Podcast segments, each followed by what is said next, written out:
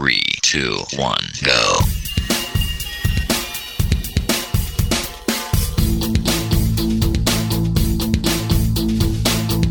Enredando, la informática que se escucha.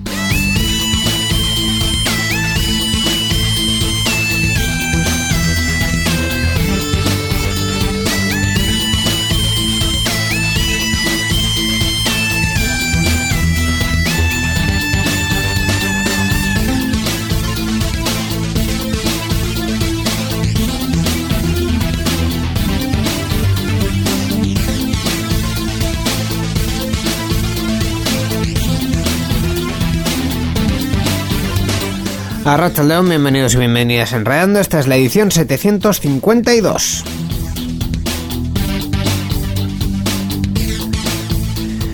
Miquel, ahora mismo acabo de ser consciente de que estamos a las puertas de Semana Santa. estamos, estamos a la puerta de Semana Santa. Hola, ¿qué tal, Íñigo Sendino? Arrachaldeón, eh, la verdad es que ha sido como un flasazo decir ¡pum! Y de repente viene la Semana Santa y de hecho en el próximo Enredando ya estaremos en la Semana de Pascua. seguramente sí. Así que se nos va a ir esto... En, un pispas. En un pispas. Eh, como en un pispas se va siempre la hora en la que nos dedicamos a hablar de tecnología y de otras cosas también en Enredando. Hoy vamos a hablar eh, en nuestras secciones habituales también de videojuegos y de podcast. Y además eh, vamos a tener actualidad por triplicado. Por triplicado. Sí, sí, sí, efectivamente. Porque Gaiska se ha puesto así innovador y ha dicho... Mm, igual yo también hablo de actualidad, que me dais envidia. Bueno, bueno. Así que eh, todo eso tenemos para hoy, lo vamos a ir desgranando poquito a poco en la próxima hora. en cualquier caso, todo muy interesante. Todo muy interesante, así que sin más dilación, comenzamos. Participa con nosotros en Enredando. Envía tus mensajes al email oyentes@enredando.net o a través de nuestra página web en www.enredando.net. También estamos en Twitter. Sigue al usuario Enredadores. Esperamos tus comentarios.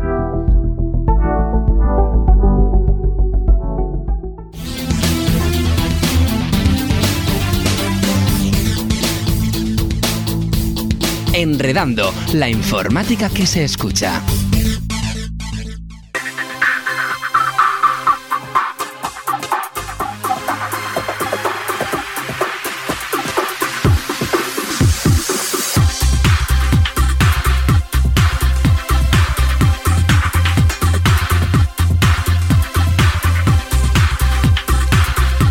Arrancamos ya esta edición de Enredando y como siempre lo hacemos con la sección de los videojuegos, eh, ¿verdad, Miquel? Así es. Y hoy la verdad es que creo que Gaiska nos va a traer alguna cosita un poco diferente. distinta. Gaiska Carmona, Arrachaldeón. León. Hola, Gaiska. Eh, de tu maravilloso podcast Gaming Room, eh, primero nos hiciste el spin-off recomendaciones y ahora traes otro spin-off, ¿verdad?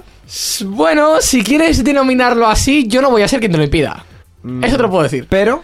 Pero, eh, bueno, hasta ahora hemos traído videojuegos todo el rato recomendando, pues eso, videojuegos sean más indie, sean menos indie, sean triple A, sea un Call of Duty. ¿Cuántos Call of Duty se he traído aquí? Eh, creo que solo uno. Creo que solo uno. Pero, pero porque te hemos parado. y porque es muy bueno. Y porque es muy bueno.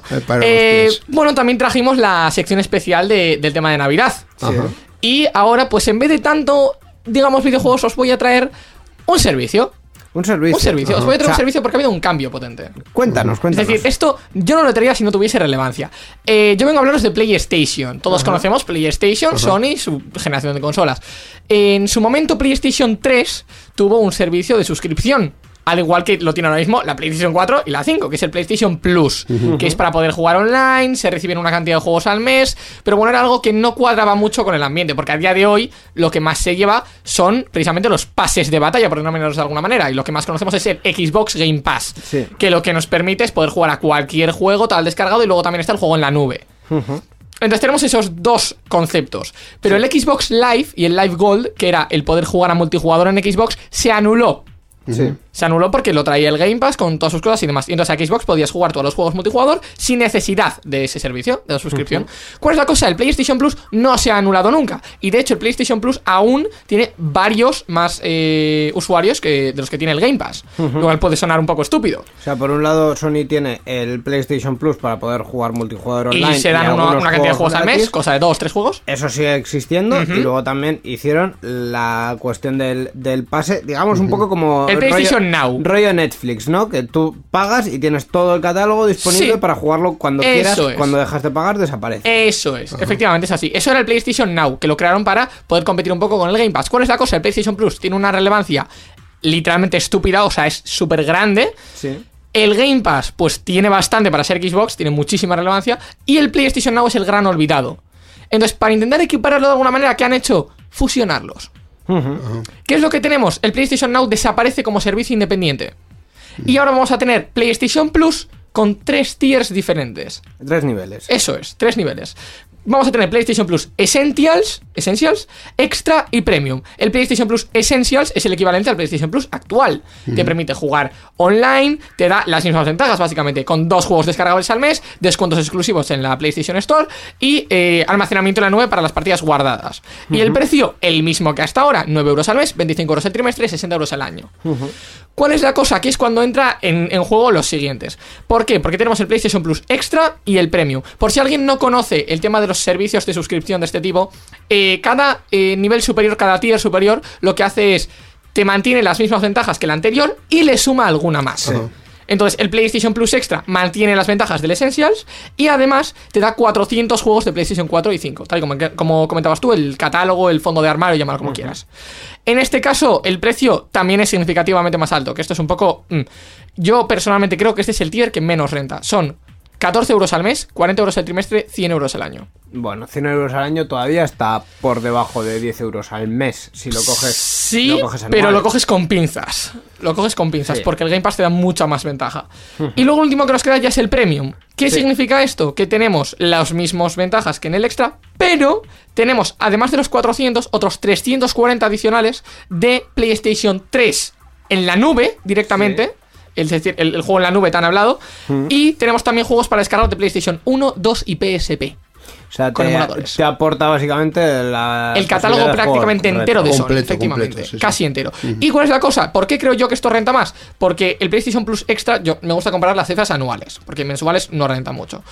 Pero en cifras anuales, el PlayStation Plus normal son 60, pasamos al extra, son 40 euros adicionales. Sí. Y por, en vez de 40 más, 60 más, es decir, el doble, tienes el Premium, que te da juego en la nube y te da juegos antiguos en formato descargable. O sea, de 100 a 120. Pasamos de 100 a 120. Es decir, tenemos 14, no, perdón, 17 euros mensuales, 50 euros trimestrales y 120 euros anuales. Anuales mm, salen muy bien de precios. La verdad que 10 sí. euros al mes. La verdad eso que sí. No está nada mal. Eso es. Hablabas de eh, dos niveles en los que en uno te dan 400 juegos de PlayStation 4 y 5. Es decir, de todo el catálogo tú puedes llegar a jugar hasta 400 o cómo funciona eso. Eh, claro, esos 400 están un poco divididos. Hay algunos que son de 5 y algunos que son de 4. Los de 4 son retrocompatibles en 5, pero no al revés. Entonces, este sistema de hecho está planteado de cara a nueva generación. La Pero- PlayStation 4 ya es la gran olvidada. Es- esa- esos juegos, ¿quién los elige? ¿Los elige el usuario o los elige Sony? Los elige Sony, los elige la plataforma. Claro, claro. Es como, como cuando viene a Netflix y tú dices, no, yo quiero ver, yo qué sé, vamos a poner The Big Bang Theory. Pero The Big Bang Theory no está en Netflix.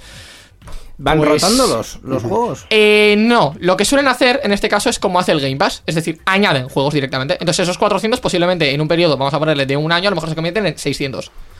Es así. O sea- y luego ya si hay alguno que pierda soporte o tenga demasiados errores o vean que no es efectivo o que no se juega o lo que lo sea, a lo mejor lo sacan, efectivamente. Sí, sí. No es habitual porque siempre hay juegos, también lo ha habido en el Now, que no los jugaba ni Cristo y aún así se mantienen. Pero sí que es verdad que a lo mejor algún juego, imagínate que yo que sé, dentro de dos años, tres años, un juego de PlayStation 4 que sea de principios de la salida de PlayStation 4, a lo mejor lo pasan, por ejemplo, al tier premium, porque ya lo consideran como juego más retro. O sea que al final eh, esto le sirve al, al jugador para jugar a algunos a los que están del Eso catálogo. es, eso es. sí que es verdad, Hay sí que es verdad que que no no, están no hay ahí. mucha posibilidad de queja porque entre los juegos que se mencionan tenemos God of War, Spider-Man, Death Stranding, o sea, tenemos cosas de calidad, de altura y tenemos exclusivos de PlayStation, obviamente. No todos, pero tenemos varios. Pues mm, tiene, tiene buena pinta. Tiene bastante buena pinta. Eso sí, me gustaría comentar una cosita, y es el tema del Now y el Plus. Es decir, estos dos servicios como tal desaparecen automáticamente. El Plus actual se convierte en Essentials y el Now desaparece independientemente. Es un mix con otros. Sí. Entonces, ¿qué va a pasar con los usuarios que hasta ahora tengan esos servicios? Claro. Sí. ¿Vale? Pues los de PlayStation Plus se migrarán a PlayStation Plus Essentials, Sí. manteniendo el mismo precio, porque tiene el mismo precio, y los de Now se migrarán al Extra. Es decir, al intermedio entre ambos, entre el Premium y el Essentials.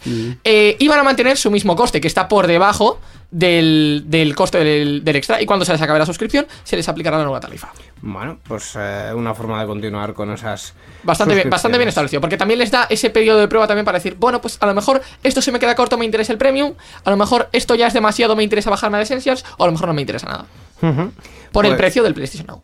Pues este ha sido la, el tema de esta, de esta vez en, en la sección de videojuegos. PlayStation que cambia radicalmente su sistema de suscripción, unificando y a, a priori simplificándolo. Llega esta, esta actualización, por llamarlo de alguna manera, llegará en junio de este año.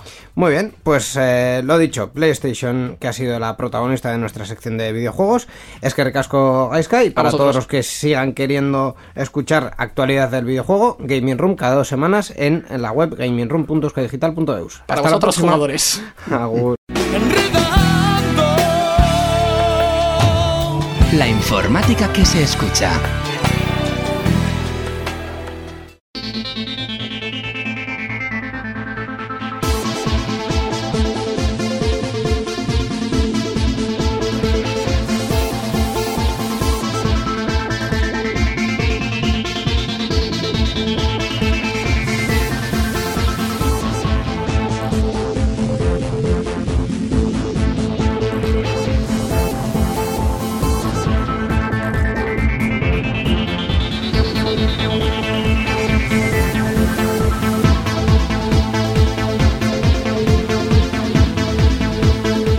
Pues después de esta recomendación sobre videojuegos, continuamos en esta edición de Enredando y vamos a hablar ahora sobre podcasting. Mundo Podcast. Y como siempre lo vamos a hacer con Roberto Arrachaldeón. Hola León, hola Miquel, hola Íñigo. ¿Qué tal? ¿Qué tal habéis comido? Uy, comido, yo hoy fatal. Hola, com- Roberto. Me he comido un sándwich. Yo he comido poquito, muy ligerito también. Madre. Pues nada, a lo mejor hoy después de escuchar el podcast que os traigo, eh, veis la comida de una forma distinta y como mínimo mucho más informada. Yo hoy con ganas, la ¿Que, verdad. que- nos va a dar hambre o...? Sí, sí, es posible que os dé un poco de hambre.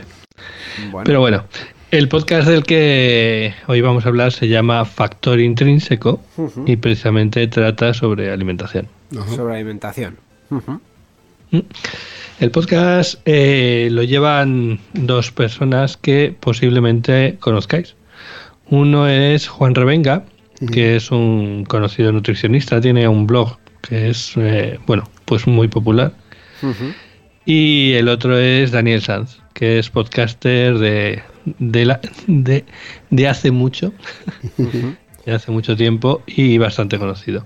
Y básicamente eh, entre los dos llevan una dinámica en el que Juan, pues bueno, Juan es una eminencia eh, y, y trata los temas con, con mucho detalle y a un nivel muy alto.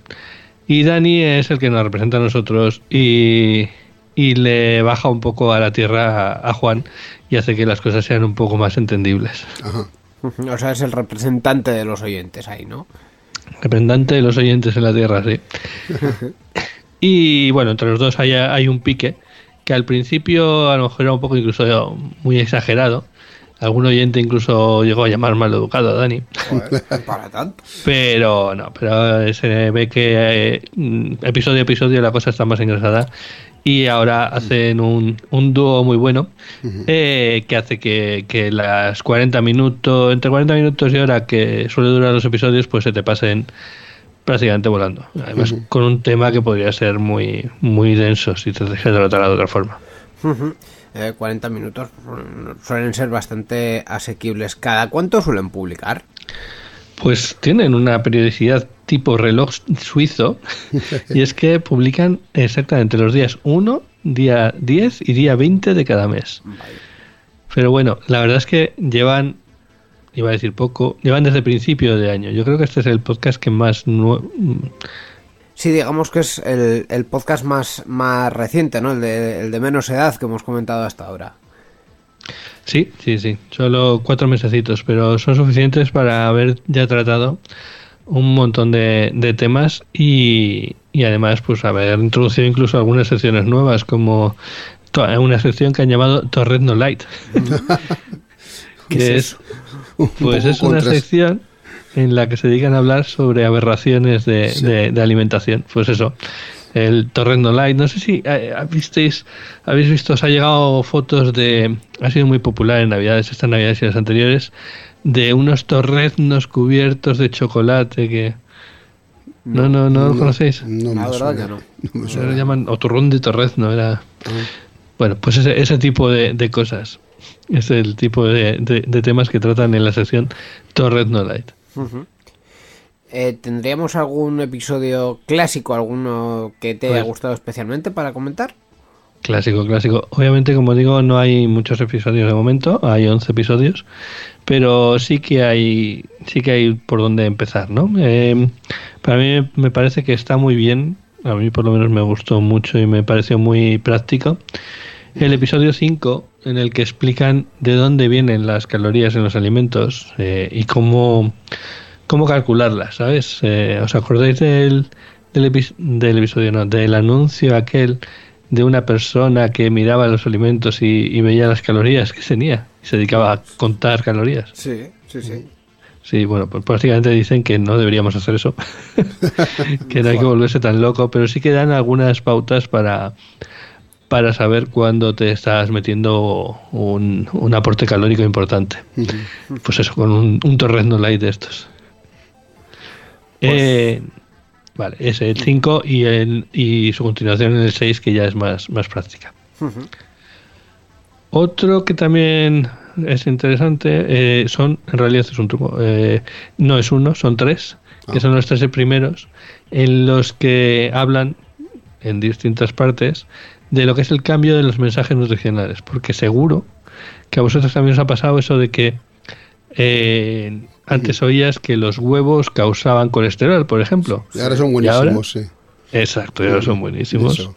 Con el aceite de oliva también pasó y sí, muchas O lo cosas. típico de un vaso de vino todos los días es salud y tal. Bueno, pues aquí, aquí hablan de todo eso y cómo, cómo se tras, cómo, cómo ocurre esas cosas, ¿no? O sea, en parte es porque se, se aprenden nuevas cosas cada, cada cierto tiempo, por lo que ellos explican, y por otro es porque hay muchos intereses ahí, eh, pues intentando que, cambiemos de opinión. Y luego, por poner otro, que es, me ha llamado mucho la atención, es el episodio 11. Hablan de guías alimentarias de distintos países. O sea, si yo os, os comento eso, seguramente penséis en la pirámide alimenticia. Sí, ¿no? efectivamente. Con sus cositas arriba y tal. Pero es que resulta que hay mm, casi todos los países o un montón de países del mundo hacen sus propias guías y obviamente están adaptadas a los alimentos de- del local, del lugar, pero es que además no solo eso, sino que utilizan otros ejemplos que no son pirámides. Y ahí te encuentras cosas pues bastante curiosas que ellos desgranan, ¿no? Eh, pues, por representaciones curiosas, como no me acuerdo si había dentro de un canguro en Australia o cosas de ese estilo, ¿sabes? El canguro alimenticio. El canguro alimenticio. ¿Qué concepto? Que, que no hay que comerse el canguro, por No, cierto. no, no, no. No se trata de eso. o Bueno. similares, sí, sí, sí. Pues eh, ese, ese tipo de, de cosas. Hombre, el canguro mm, se puede comer. O sea, quiero decir. Pero yo, por la pirámide no. yo, yo creo que he comido carne de canguro Mm. en algún sitio. Pero eh, eh, tampoco es que. No sé, los canguros a mí, a mí me gustan más saltando por las praderas. Hablamos mucho de canguros en esta sección, ¿eh? por lo que sea. En Por lo fin, que sea. ¿Dónde podemos encontrar este podcast? Bueno, pues básicamente, como he dicho, Dani es el encargado de producir y, y guiar el podcast y es un podcaster que se la sabe, se la sabe todas, así que bueno, no creo que tengáis ningún problema para encontrarlo en cualquiera de vuestros reproductores de podcast. Pero si aún así no lo encontráis, tienen una web que es factor-intrínseco.castos.com donde hay enlaces a todos los eh, reproductores de podcast. Perfecto, pues Factor Intrínseco, el podcast del que hemos hablado hoy, para a conocer un poco más sobre nutrición. Un podcast a que se le puede hincar el diente.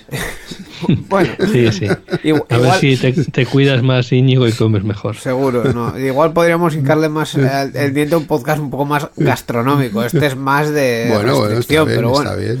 En cualquier caso, eh, esta es la recomendación de hoy y como siempre nos la ha traído Roberto. Gracias y en dos semanas, bueno, en el periodo que corresponda, volvemos a escucharte. Muy bien, y mientras tanto ya sabéis, escuchad muchos podcasts. Hasta Agur. pronto. Agur.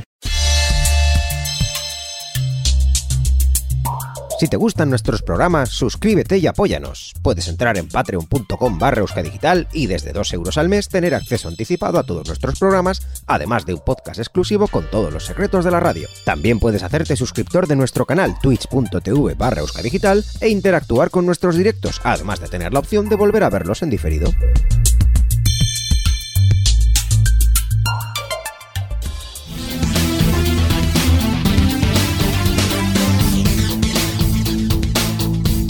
Enredando, la informática que se escucha.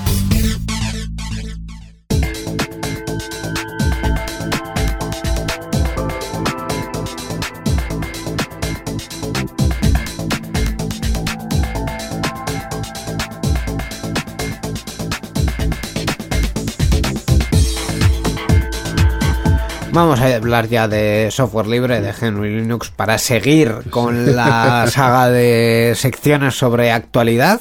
¿Y de qué vamos a hablar hoy, Miquel? Eh, hoy vamos a hablar de algo relacionado con el mundo software libre, aunque algunos dicen que no, Bueno. que no es de software libre, que esto no Es eh, opinable. Estrictamente no, pues hombre, un poco sí, un poco sí. Un poco, un poco.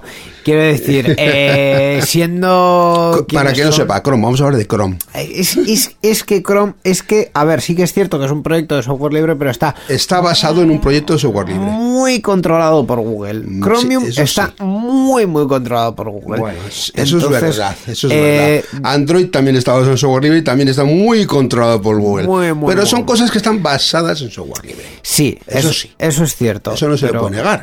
Pero bueno, eh, si me dijeses que hablamos de software libre y hablamos de Opera, que también está basado en Chromium, pues igual te defendería más el software libre. Pero bueno, Bueno, bueno. en todo caso vamos a hablar del navegador de Google. Sí, bueno, pues Google ha dado a conocer el lanzamiento, en concreto vamos a hablar de la nueva versión. Ha dado a conocer el lanzamiento de la nueva versión de su navegador web, Chrome 100, el número 100 ya. Sí, sí. Una versión que a simple vista puede parecer cualquier otro lanzamiento normal, pero tiene de especial que es la primera que consta de tres dígitos en lugar de dos. Con lo cual es posible que haya problemas con algunos sitios. En esta nueva versión se ha agregado una característica experimental para mostrar el indicador de descargas en el panel de la barra de direcciones. Otro de los cambios que se destaca es que se ha devuelto la capacidad de silenciar el sonido al hacer clic en el indicador de reproducción y se ha agregado la configuración para deshabilitar el uso del servicio Google Lens para la búsqueda de imágenes. También se destaca que el logo del navegador ha sido cambiado. El nuevo logo difiere delante de la versión de 2014 en que tiene un círculo un poco más grande en el medio, colores más brillantes y han desaparecido las sombras en los bordes entre los colores. Además incorpora otros cambios que afectan a la versión para el sistema Android, así como cambios en el uso de la barra de direcciones, en los protocolos TLS y en la auditoría del sistema de navegación segura. Para finalizar, podemos indicar a nuestros oyentes que estén interesados en instalar la nueva versión de este navegador web y que aún no lo tengan instalado, que pueden descargar ese instalador para Linux en paquetes dev y RPM en su sitio web oficial. Y eh, bueno, comentar también que el próximo lanzamiento de Chrome, la versión 101, está programado para el 26 de abril. Además hay que recordar que también existen versiones para Windows y para Mac, por supuesto. Estoy intentando contar los oyentes que no tienen Google Chrome instalado. Creo que allí en aquella esquina hay uno. Mm, espera, no, por ahí- la- no tiene el icono, lo he visto. Ese también tiene. Y, eh, igual otro por ahí. Oye, leva- sí, tú, sí, tú, el, el del fondo, levanta la mano. Sí, eh, sí, eres tú. Ah, no, que, que me dice que este tenía Chromium. Pues no hemos tenido éxito, ¿eh? Sí, yo creo que No hemos tenido éxito. está aplastante. muy extendido, eso es cierto. En fin, en cualquier caso, eh, esta nueva versión de Chromium, la 100, 100. de Chrome, perdón, la Chrome, 100, Chrome. eh, que ha venido, como siempre, de la mano del grupo. Sí, bueno, eh, hemos comentado esta noticia eh, de la mano de Blue, que es la asociación en Vizcaya de usuarios de GNU Linux, que se dedica a promover el uso de software libre tanto en el ámbito público como en las empresas y usuarios particulares. Y tenemos una página web, la dirección es www.glv.b latina z club.biz. La informática que se escucha.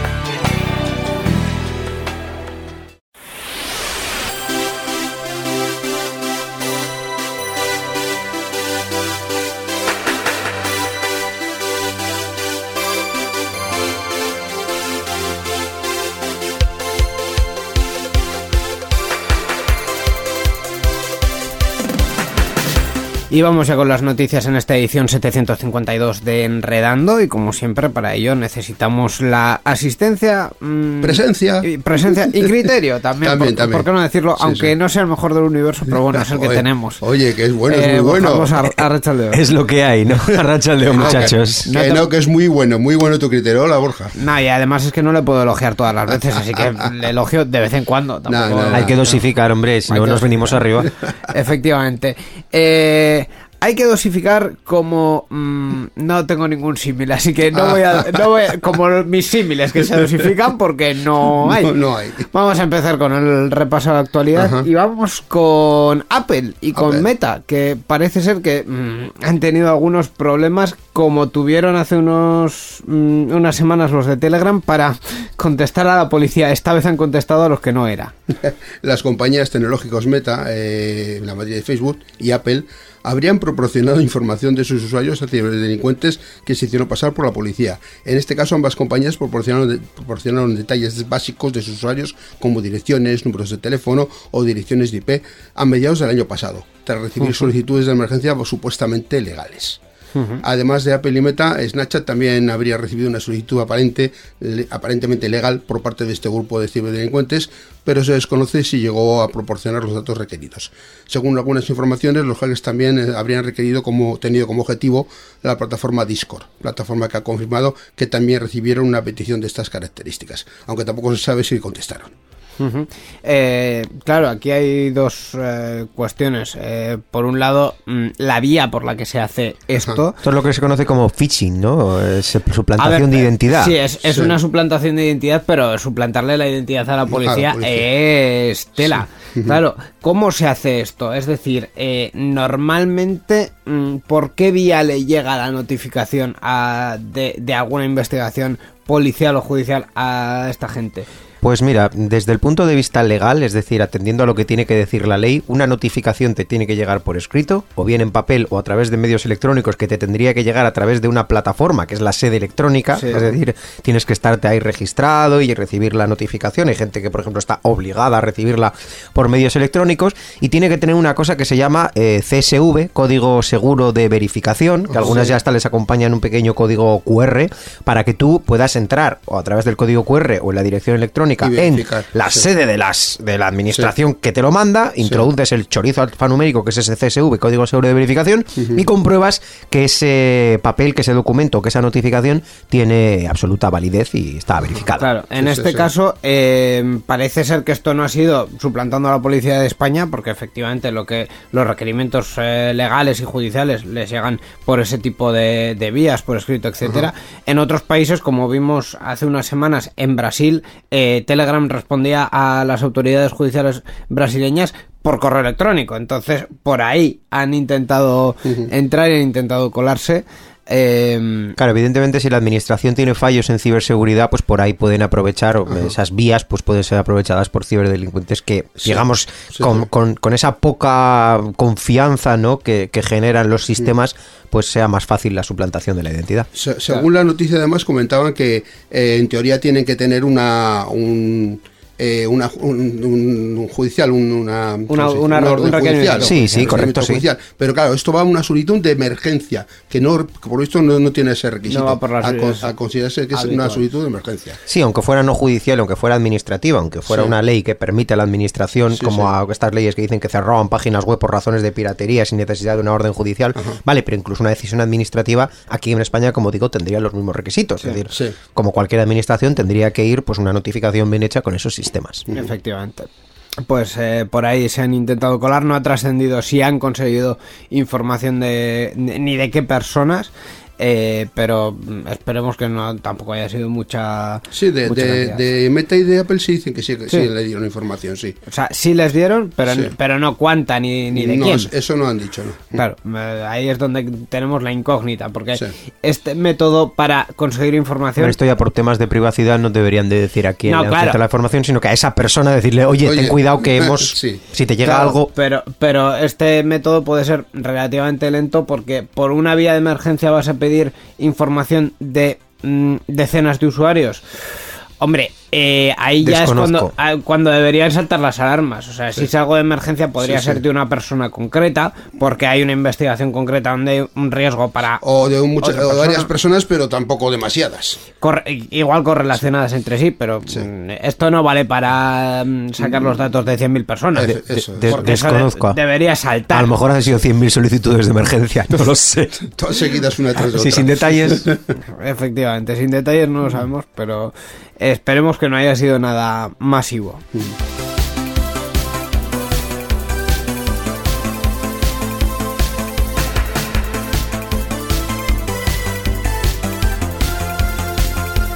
Bueno, ¿utilizáis por aquí Spotify? Yo sí. Nah, yo, bueno, poco. Poco. Eh, la característica fusión, ¿alguna idea sobre qué es esto? Eh, combinar una cosa con otra y se convirtió en Super Saiyan. Sí, y se convirtió en Chocapic. Eh, Chocapic, patrocínanos, por favor.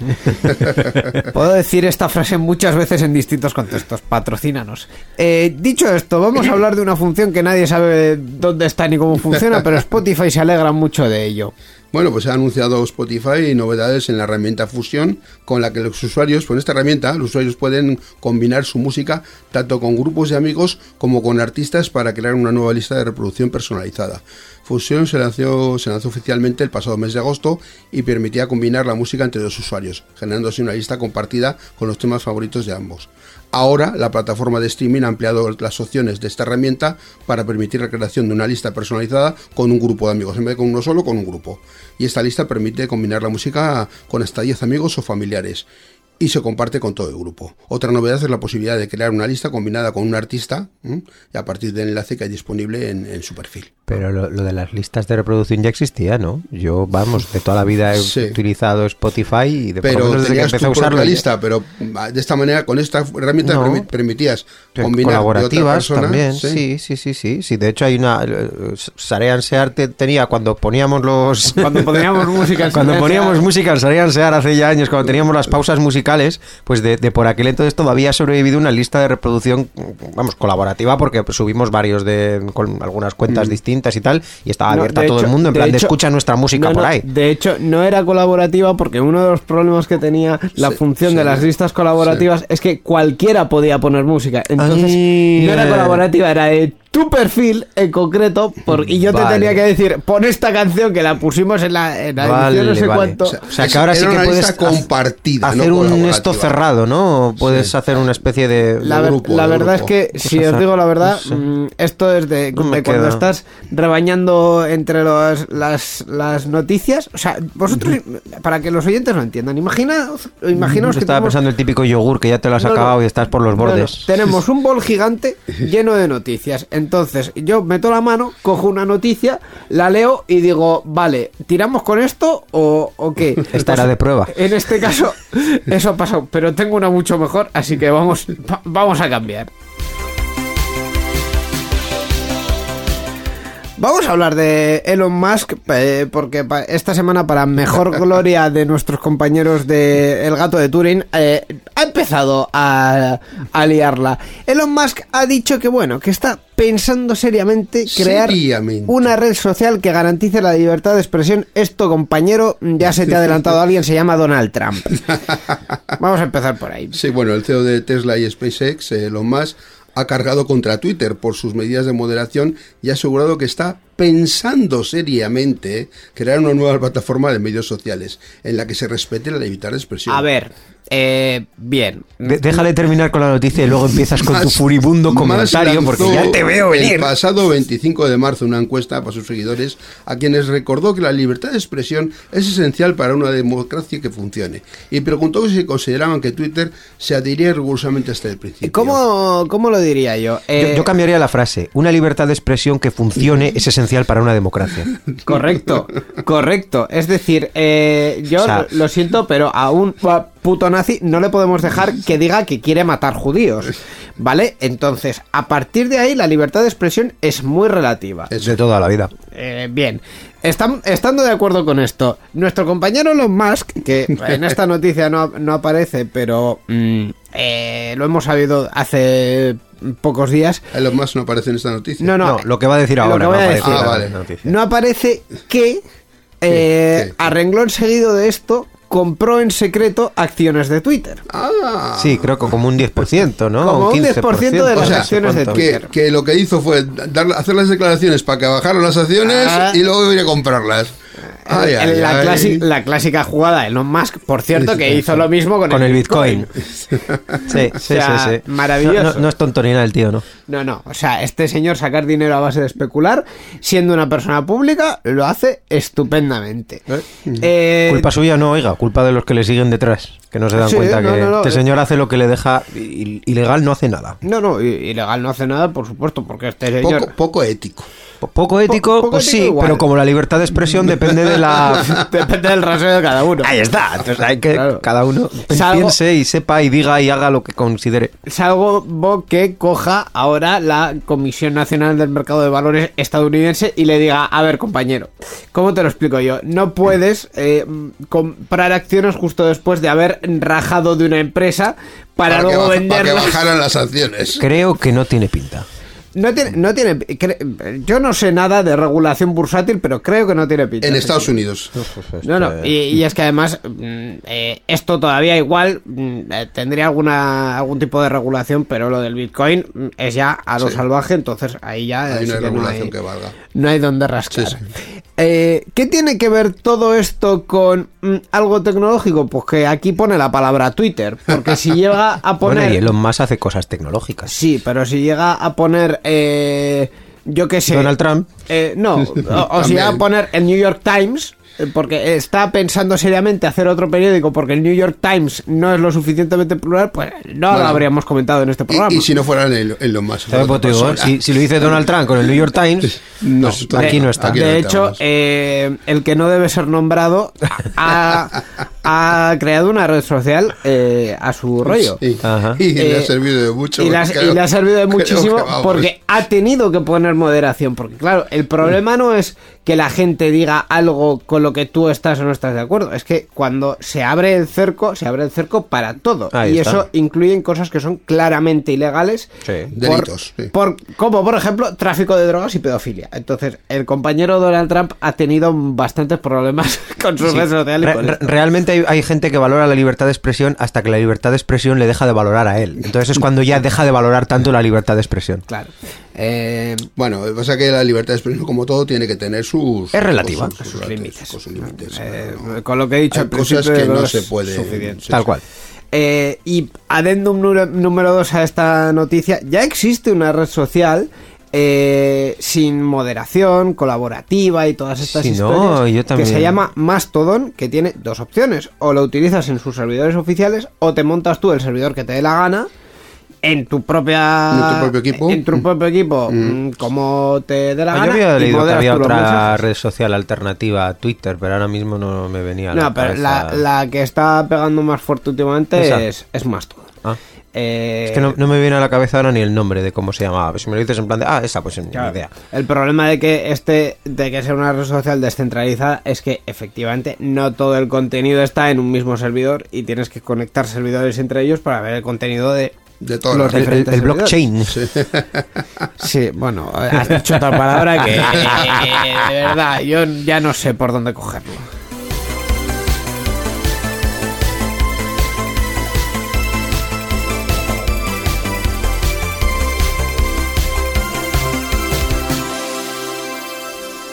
Vamos a hacer la carta aleatoria. Eh, Es que, es que de verdad estoy repasando las noticias que tenemos para hoy y, y son, y son todas terribles. O sea, vamos a hacer la siguiente, la siguiente mm, cuestión. Vamos a hacerlo a votación, ¿vale? Para que no quede ninguna que, que- que no queramos comentar, vamos a leer el titular Sí. y si nos interesa seguimos con la noticia. Eh, por ejemplo, TikTok prueba una nueva función para facilitar la búsqueda de vídeos perdidos. No quiero hablar de TikTok. Siguiente. Ah, o sea que la votación es lo que tú digas y luego ya tira No, no, para adelante. claro, yo tengo opción de veto como presentador el, de este el programa. censor oficial. Entonces, ¿para qué dices votación? No, no. Más bien, más Oye, bien diríamos llamarlo vetación, porque pero- tú pero vetas y ya está. Acabamos de hablar de libertad de expresión y. Madre Sí, mía, sí, sí, madre por eso mía. digo que es relativa. Aquí A ver. concretamente es la que diga este señor. Yo, yo voy a decir una cuestión y la voy a decir muy clara. En este programa, si es por mí, no se habla de redes sociales que que no colaboran activamente con la justicia. Punto. Ta- también te digo que en esta casa, si no es por la polémica, no nos escucha ni Dios. Ah, Así bueno. que piensa en lo que vas a decir. Bueno, pero es que realmente la noticia también es una mierda. O sea, TikTok prueba una nueva función para facilitar la búsqueda de vídeos perdidos. Básicamente lo que van a hacer es ponerte en un sitio vídeos que ya has visto, que son relevantes, que seguramente te acuerdes de ellos, pero que son difíciles de encontrar. Ok, vale. Vale, pues siguiente noticia. Es una mierda de noticia. Bien, estamos Bueno, de acuerdo. bueno. Intel anuncia un nuevo procesador Core i9 de duodécima generación para PC. ¿Qué saqué? Esa que yo sí, creo que sí, ¿no? Sí, ¿no? sí, Venga, sí, yo vamos. estoy de acuerdo. Venga, dale. Intel ha anunciado el nuevo Core i9 12900KS de duodécima generación, un procesador de edición especial que funciona con una frecuencia máxima de hasta do- 5,5 GHz y una potencia de base de 150 vatios. El procesador que se, se ha diseñado para equipos de sobremesa Hombre, y cuenta con, con 150 vatios Sí, de consumo, no, como lo portátiles tengas en no. un portátil, lo fríes. Lo fríe, sí. Bueno, pues cuenta con una tecnología Intel Thermal Velocity Bus que le permite alcanzar una frecuencia turbo máxima de hasta 5,5 GHz y se compone de 16 núcleos, 8 de alto rendimiento y 8 de eficiencia y 24 hilos, o sea, eh, los 8, 16 núcleos tienen 24 hilos. Sí. Potencia base de 150 vatios, como hemos dicho, y 30 megas de caché con tecnología Intel Smart Cache. A ver, de todo esto mm, hay dos cuestiones. Primero, ¿cómo le posiciona este, este anuncio con respecto a AMD y a lo que tenga AMD? Eh, como no me lo sé de memoria, y creo que vosotros tampoco, eso lo podemos omitir. puñetera idea. Eh, lo más interesante de todo esto, yo creo que es que ahora mismo están eh, sacando a la venta procesadores con eh, menos núcleos potentes a costa de hacer esto que, que vemos en la noticia, 8 de alto rendimiento y 8 de eficiencia. Mm, que esto, si no recuerdo mal, eh, lo- uno de los precursores o uno de los pioneros, como habitualmente, fue Apple, que dijo, bueno... eh, Eso estaba pensando, me has mencionado como competidora AMD, pero a Apple no lo cuentas en este plano.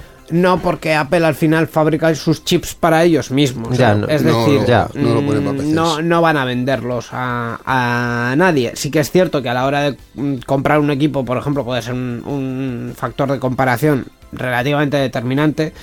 Pero también Apple es muy opaca con sus cifras. Sí, no hay benchmark, ¿no? No hay forma Sí de hay, medir. sí hay benchmarks porque al final cuando tú sacas algo... mm, Hay forma de medirlo en ese sea- momento. Aunque sea fuerza bruta, pues lo puedes medir, pero a partir de ahí eh, no es un competidor real, por ejemplo, si tú quieres hacerte un ordenador por piezas. es Mm, claro, decir, sí. eh, el Mac Studio, mm, por ejemplo, mm, frente a un ordenador Windows, eh, ¿con qué lo comparas? O Windows o un ordenador hecho por piezas, ¿con qué lo comparas? ¿Por uno, ¿Con uno hecho por piezas? ¿Con un Intel NUC que tiene más o menos el mismo formato y el mismo concepto? ¿Con un ordenador igual más profesional? Es que mm, Apple es muy rollo de crear sus propias gamas y estancarse en, su- en- en sus propias gamas. Entonces, a partir de ahí, eh, la comparativa sería procesador con procesador, Intel con AMD. y, y ya está, porque no hay Sí. muchos más. Porque luego el resto de procesadores ARM no están pensados para esto, ni tienen No, estos consumos, no, ni, estos, ni estos diseños. O sea, que esto ya sería para colocárselo a algo muy tocho. Sí, hombre. eh, sí, hay procesadores que consumen más, pero esto... Esto es una edición, además está pensada para, han comentado que está pensada para videojuegos y tal, que Sí. De, alto, de alta gama. O sea, al final un eh, los, los procesadores 900 de Intel son los que están pensados en... en Y alta respecto gama. a su comercialización, ¿esto se verá afectado por la crisis de desabastecimiento y los semiconductores? De hecho, de hecho, eh, en- hay una sensación general en el mercado que, que yo he visto últimamente en algunos, en algunos medios de comunicación, que es que esto de la escasez de chips está empezando a terminar. Ahora, eh, en, en concreto, con las la, tarjetas la- la minería está bajando, ¿no? La- He leído. Como la minería está bajando, por ejemplo, pues hay menos especulación con las tarjetas Mm. gráficas, entonces ahí estamos tirando un poco hacia abajo mm, a ver si llegamos al valle. Eh, porque habrá otro pico seguramente, pero Bueno. de momento estamos eh, peleando por, por eso. Parece que un mm, comprador de tarjetas gráficas está llamando a Borja. No, me temo que no, no tendré tanta suerte. No, eh, o, o un vendedor, quizá. Tampoco, tampoco. No, tenía nada que ver. No estás en el mercado buscando tarjetas No, no, no, no, no. Ahora mismo no estoy buscándolas, así que gracias por la información. De nada me sirve. Perfecto. Vamos a seguir con la ronda de titulares. Bueno, esto podría ser. Ahora me ha, me ha venido a la cabeza. Podemos hacer un día de estos la ronda informativa de Carrusel Deportivo. Sí, porque hoy desde luego no faltaría. No, no, hoy no faltaría porque la no- las noticias son finas como el papel. Un malware se hace pasar por ca- cartera de criptomonedas. El malware se llama Norton en 360, quizá. Eh, el nombre del malware. No, no sé, no. Era, era- era broma, era No, broma. no me ha pillado la ironía fina. Es que eh, ¿Qué le pasaba a Norton? no, no, no va de esta noticia en concreto. Eh, no sé si lo llegamos a comentar. Si no, lo volvemos a comentar. Eh, Norton hace unos meses en sus eh, programa, en sus suscripciones de, de pago de su antivirus puso un sistema eh, para minar criptomonedas mientras no usabas en el ordenador. Ah, sí. Eh, también es cierto, y hicieron una cartera de criptomonedas y tal, eh, sin avisar a nadie, punto número uno, y punto número dos, se quedaban el 70% del valor del... del Ah, pero les daban el criptomoneda. 30%. Claro, pero... Es que eh, tú lo Y cuentas la de- electricidad la- la- Tú, tú lo cuentas a tu que- manera. a Les usua- dejaban el 30% al usuario. usuarios de pago de su antivirus, de que pagan dinero todos los meses por tener ese antivirus. Ya, ya. O sea, es, eh, fue demencial, pero absolutamente demencial. Esa no está en el guion, ¿no? Qué maravilla. Esa no está en el guion porque fue hace unas semanas, pero es que quiero decir, eh, malwares que se hagan pasar por ca- carteras de criptomonedas, 3.000, así que tampoco, Bueno, bueno. no sé si tiene demasiada No. relevancia. Pues No. ya, ahí la dejamos. Pues nada.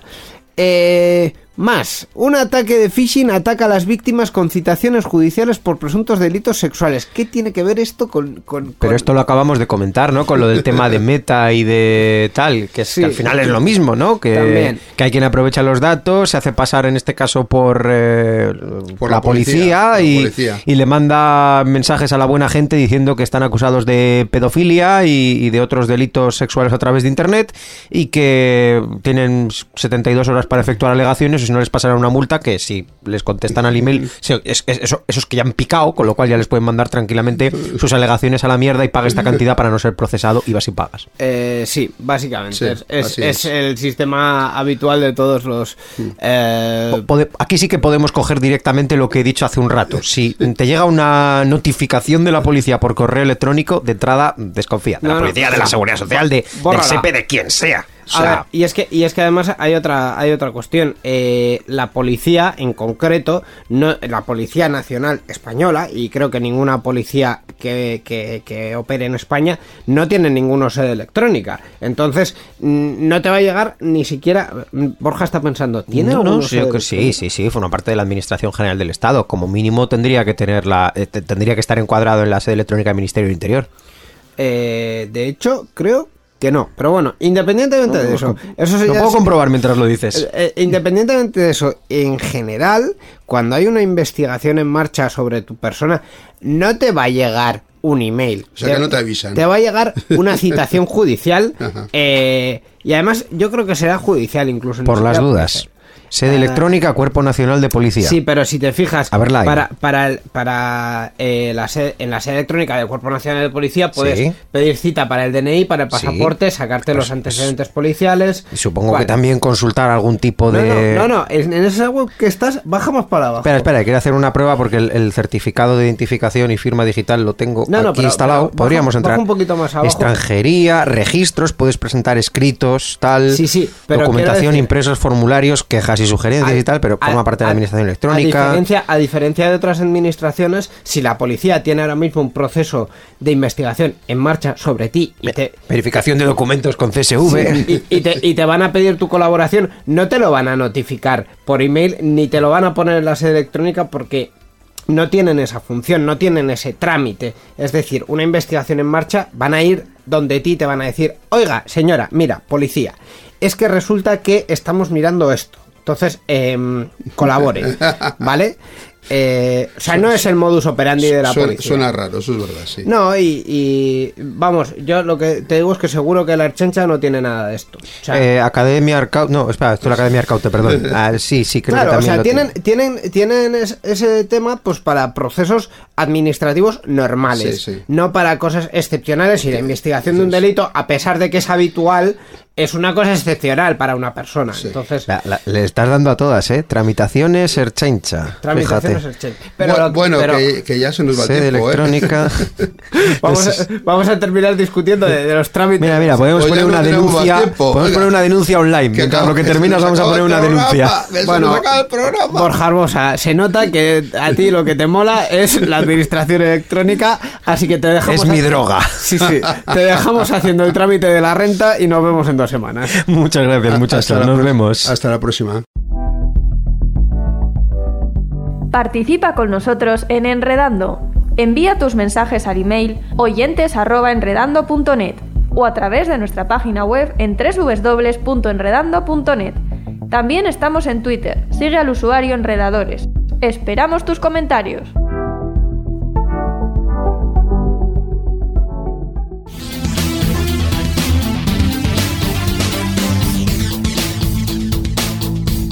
Enredando, la informática que se escucha.